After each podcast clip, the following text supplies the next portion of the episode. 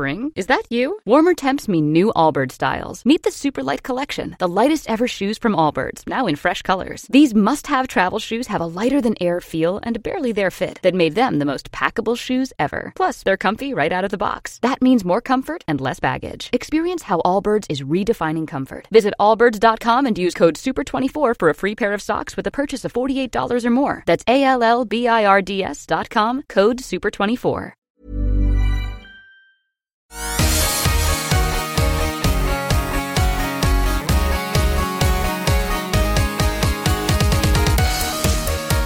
This is the Naked Gaming Podcast with Chris Berrow. Now, this episode, we're focusing on one of the coolest new games that I've played in quite some time, probably this year actually, called Sea of Stars.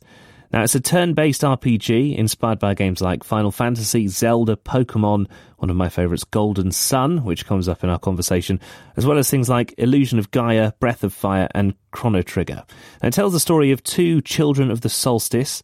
They're using the power of the sun and the moon to perform eclipse magic. Uh, that's the only force capable of fending off these monsters in the game created by an evil alchemist known as the Fleshmancer. Now, these main characters are Valere, Zale, and their friend Garl. Uh, who doesn't have quite the same intensive training as Valere and Zale, but uh, he does still hang around for them for years while they're training, and then joins the party before the fun truly begins. He's very wholesome, the internet loves him, uh, and he's known as a warrior cook, which is a, a, class that I've never heard of before. But anyway, I've been speaking to the writer, director, and designer of the game, Thierry Boulanger from Sabotage Studios, and he's been wanting to make this game for a very long time. Uh, well, in terms of the story, it starts from uh, it, it's uh, so I've been building this fantasy world in my head since I was a kid. So elementary school, it was kind of like the inception there. Uh, and I was playing Solstice Warrior with my friend, and, and, and she was Moon, and I was Sun, and then that kind of like always stayed. But then, of course, you know, it's not it's not a, a nine-year-old script. Um, but I, I still wanted to keep to keep that flavor, right? Uh, I feel like we have so many games, uh, and the idea was to make something that would be a bit lighter, uh, more of a, a callback to to a certain sim- simplicity, right? Uh, and and kind of a reminder that games are just they're really just meant to be played in the end. Uh, so just just play this, you know, and, and and not feel that you have to get like too involved about you know a whole bunch of, of consideration like how it compares to another modern title and what's it going to look like in a year. Does it still hold up or whatever? So it, it, the idea was for it to be in kind of this timeless place you know or, or capsule if you will.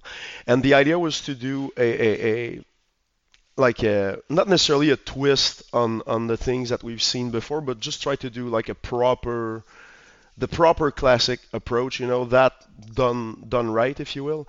Uh, but yeah, no, so so Garl absolutely was was always was always there as a as a pillar. I think for most for a lot of people, he's he's the the true main character or the the, the true reason to to play this.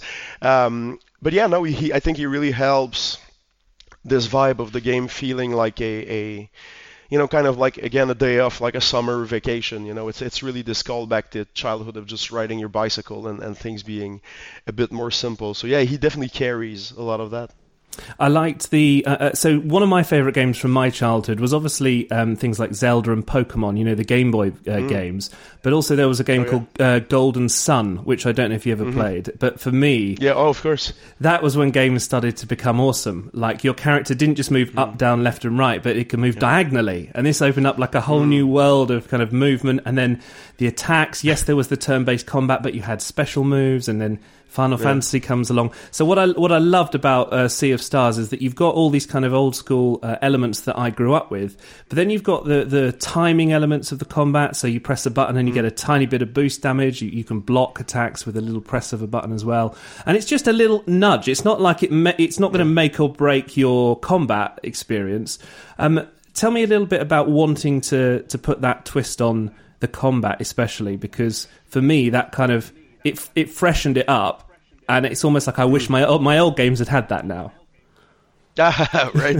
Oh, great. Yeah. Well, so it, it was kind of an, an uh, in in terms of just designing the systems and the combat uh, I, I, yeah, the the idea was to do sort of an all-star, you know, roster of, of, of all these elements that like, oh, that was super fun over here, that was great over there, and for me, as you know, just growing up playing games and and you know tracking to the extent that we could out here the new releases, I was like, what's the one that's going to have, you know, the timing the inputs, kind of Yeah. like a Paper Mario or Super Mario RPG, and that's also going to have some traversal, kind of like Golden Sun of jumping over small pits and things like that, and that also going to have the seamless in and out of battle, like Chrono Trigger, instead of taking you out of the area that you in you're in to to, to fight in an arena. Um, and so it seems to me, unless I missed it, that no game ever did all of it. Uh, and so, which that that becomes kind of. I, I want to diverge to maybe another question, but that kind of becomes sort of the mandate of modernizing the retro aesthetics, right? Which is, do we bring enough? Do we elevate enough? Do we do enough things that feel fresh while still feeling like home? And it's that that line that we're constantly trying to kind of like remain on, you know? Yeah, well, for for someone who played all those games, and also my wife, who hmm. is a huge fan of those games, you've you've nailed it for us anyway. So Oh, you're, you're right in that you hit the sweet spot. Cheers. Artwork is obviously key. Very bright, very colourful. You've got these kind of crazy characters. Like the the way that you travel early on in the game is a massive rock monster throws you inside a ball, and then another massive rock monster on the other side of the map catches you and puts you down. And when that happened, I just went, "No way! Like, ha- who thought of that? like, just all these crazy ideas come in. Like, was th- those things that you've been thinking about as well from a kid? Like all those kind of, Yeah. I would say, unusual elements. You know? a, a lot of yeah. Well so a lot of it is kind of like a lifetime of just like you know when you're just talking with someone and some idea come up and I, I it just seems to me like I, I I seem to have a lot of those like on the back burner. Um, and then everything just kind of comes together um, and and and yeah it's it's not just like an excuse to string all those things together but there definitely is like a very high amount of like just s- short windows of little things and it's like well they make they do make sense so let's let's kind of like build something around them.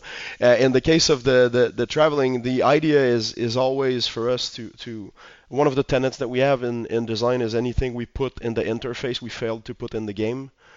Uh, and so for everything to be more diegetic, right, to to belong to the narrative, to be an actual part of the world, and so f- I mean functionally it's a fast travel, right? You could just open a menu, select another uh, place, and fade out and fade in. So then next, what maybe some visual effects can play on your character, and then you recompose on the other side. Oh, then maybe maybe you have a cool runic circle on the ground that justifies the teleportation, and it's just like, well, if we keep taking this further, what's the most expensive thing we could do that would take it as far as it can go in terms of 2D art, you know, and, and yeah, that, that just that just sounded really cool. It also narratively fits into the like old builders of the world. They left these these kind of statues, but yeah. I like the it- like all the good games where you, you know you get sort of more and more unlocks and more and more characters and more moves and the weapons and everything just seems to be mm. nicely paced in that you know so this cool thing happens and then someone else joins your party and then you sort of go through a tutorial and then another character comes and then this this new twist which I'd never seen in a game before where you can change night and day and you can kind of alter uh, the environment around you, and then more. I mean, there's mini games that come. There's the, the fishing game. I thought, hang on, you've built a fishing mini game inside this game. Like, uh, how important was it to get that pacing right? Because you've got to keep people interested, I guess, not just for 20 minutes, not just for two hours, but but there's a lot of game here. So how do you make sure you sort of drop in the new stuff as you go? Yeah, yeah. Well, you just said the keyword right there, pacing. It's it's the one thing we also use rhythm from time to time, but pacing and, and rhythm is the is the one consideration that that supersedes everything that we do. And and I have I kind of have a, a bit of a theory in my mind that any game review that you read, either from a player, uh, uh, journalist, whatever, is any any comments on the appreciation of a game is always commentary on level design because that's the craft that takes all the ingredients and tries to paste them right? And tries to make it so that you will organically f- uh, uh, teach yourself how to interact with this game. And that's also the craft that ensures that you stumble upon wow moments and click moments where you feel clever you feel empowered you feel challenged but just enough. And it always comes down to to level design. And i don't i can't really think of a game that wouldn't be improved by you know uh, another iteration on level design and, and vice versa. And, and so i think when, when it comes to to the way everything was paced in the game the the a guideline we tried to have was for things to be done before the player is. Of course, we have a, an intro that's that's a bit wordier because that's par for the course. You need your proper setting and you need to kind of earn your action to, to getting to be more in the action. But from that point on, we wanted all the dun- dungeons to be slightly shorter than your expectation. You know, things like you get that you mentioned, you get thrown and it's kind of like just cutting someone off who was talking, and you're maybe thinking it's going to be this whole cutscene, but then it's just over. And we always try to surprise with timing in this way, uh, because yeah, I think that that's what keeps things engaging.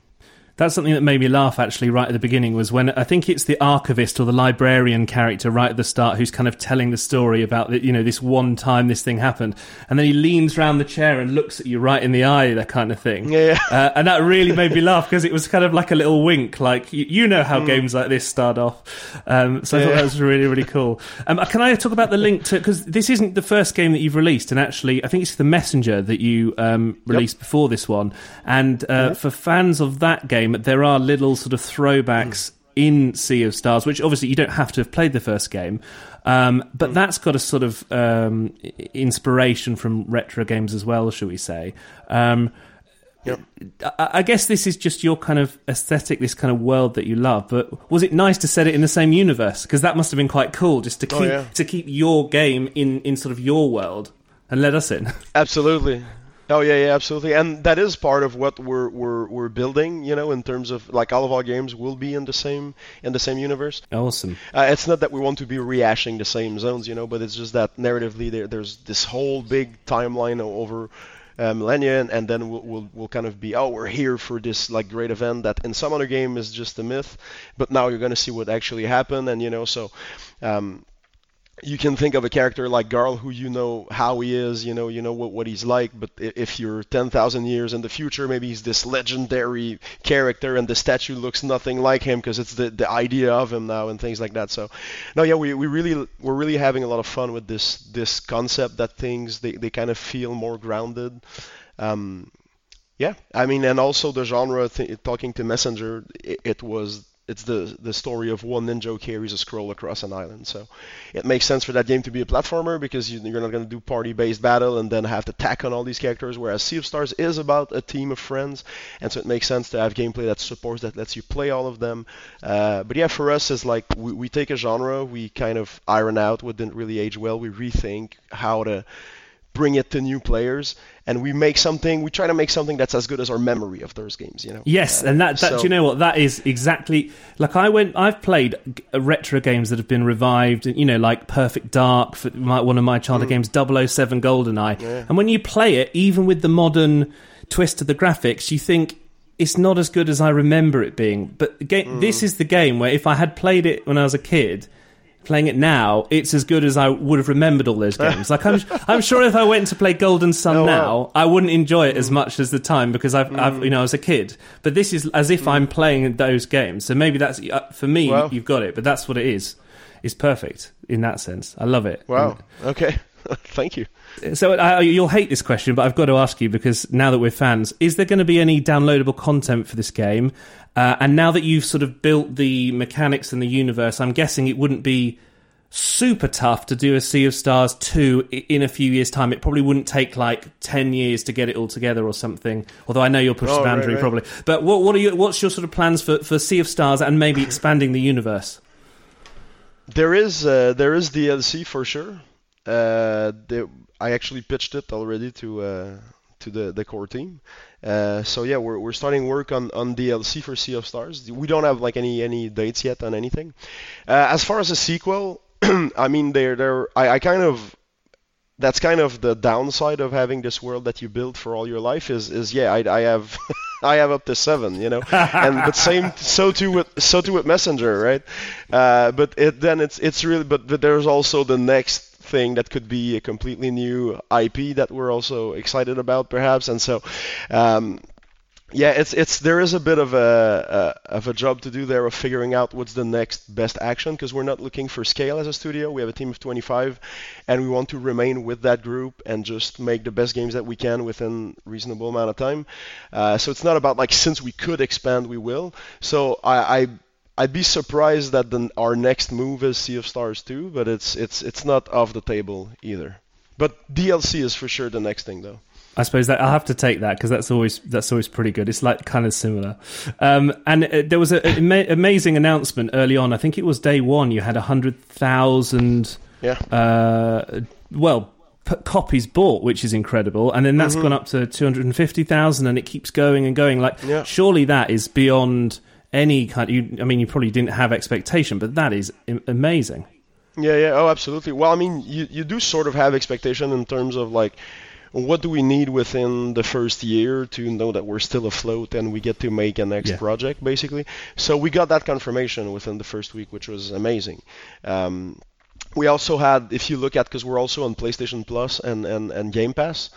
Uh, so combining, I haven't checked in a week, but we were over two million players uh, already, you know, and so yeah, and so the fact that the unit sold are there despite that, I think is also a very good data point for other developers because because you know often people wonder like hmm is it going to cannibalize the sales?